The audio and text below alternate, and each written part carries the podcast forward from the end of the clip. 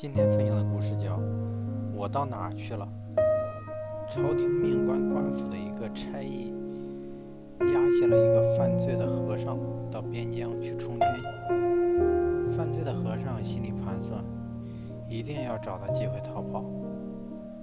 他俩一路谈笑，差役渐渐对和尚减少了警惕。眼看天快黑了，他俩来到了一个客栈投宿。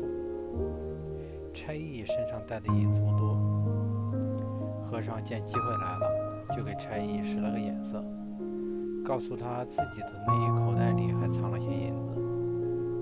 差役一时高兴，就用那些银子买了些酒菜，又把和尚松了绑，两人对饮起来。不久，和尚就把差役灌得醉如泥。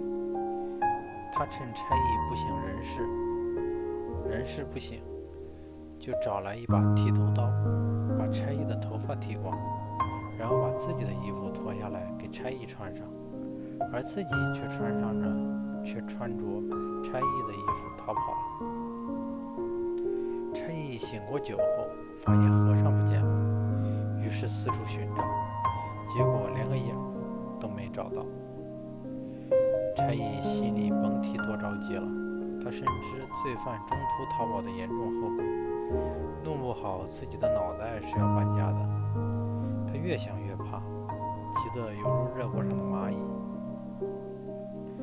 正在他不知如何是好的时候，他突然从一面大镜子里看到了自己的光头和一身和尚服。